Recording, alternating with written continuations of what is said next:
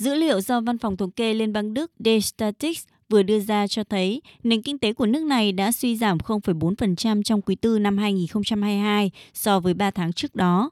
Tim Meyer, một nhà báo 34 tuổi, từng làm việc trong một cơ quan truyền thông của Nga ở Berlin, đã mất việc cách đây một năm sau lệnh trừng phạt của Liên minh châu Âu nhằm vào cơ quan này. Kể từ khi bị sa thải, Mayer không thể tìm được công việc mới và tin rằng chính vì anh ấy học chuyên ngành tiếng Nga và từng làm việc cho một cơ quan truyền thông của Nga nên anh ấy đã bị các nhà tuyển dụng tương lai phân biệt đối xử. Không có việc làm và phải đối mặt với giá cả lương thực ngày càng tăng cao. Mayer phải tiết kiệm từng đồng xu trong chi tiêu hàng ngày của mình. Trong năm 2022, giá năng lượng ở Đức tăng 34,7% và giá lương thực tăng 13,4%. Mayer cho biết anh thường mua các loại thịt chay thay thế vì chúng rẻ hơn thịt thông thường.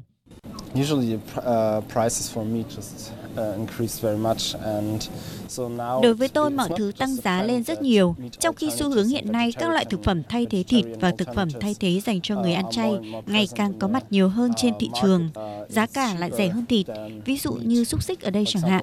Chúng tôi thường xuyên sử dụng món thịt chay xay nhỏ.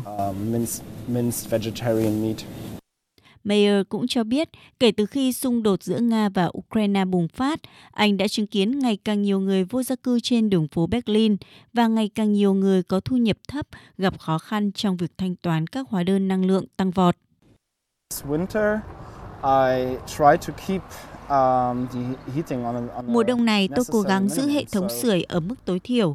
Vì vậy, chỉ khi trời thực sự lạnh tôi mới bật máy sưởi. Nếu không, tôi chỉ cố gắng mặc thêm một chiếc áo len, thêm một lớp tất hay quần dài. Ngay cả việc tắm gội sử dụng nước ấm cũng rất tốn điện. Đó là những vấn đề cấp bách và quan trọng nhất lúc này của nhiều người. Mayer hy vọng chính phủ Đức sẽ làm nhiều hơn nữa để giúp những người dân, đặc biệt những người trẻ tuổi, thu nhập thấp, nhanh chóng giảm bớt những gánh nặng tài chính trong bối cảnh nền kinh tế khó khăn. Thời gian qua, chính phủ Đức cũng tích cực dồn mọi nguồn lực nhằm giải quyết bài toán kinh tế đặc biệt phức tạp sau khi ghi nhận mức lạm phát cao kỷ lục trong năm thập kỷ vừa qua,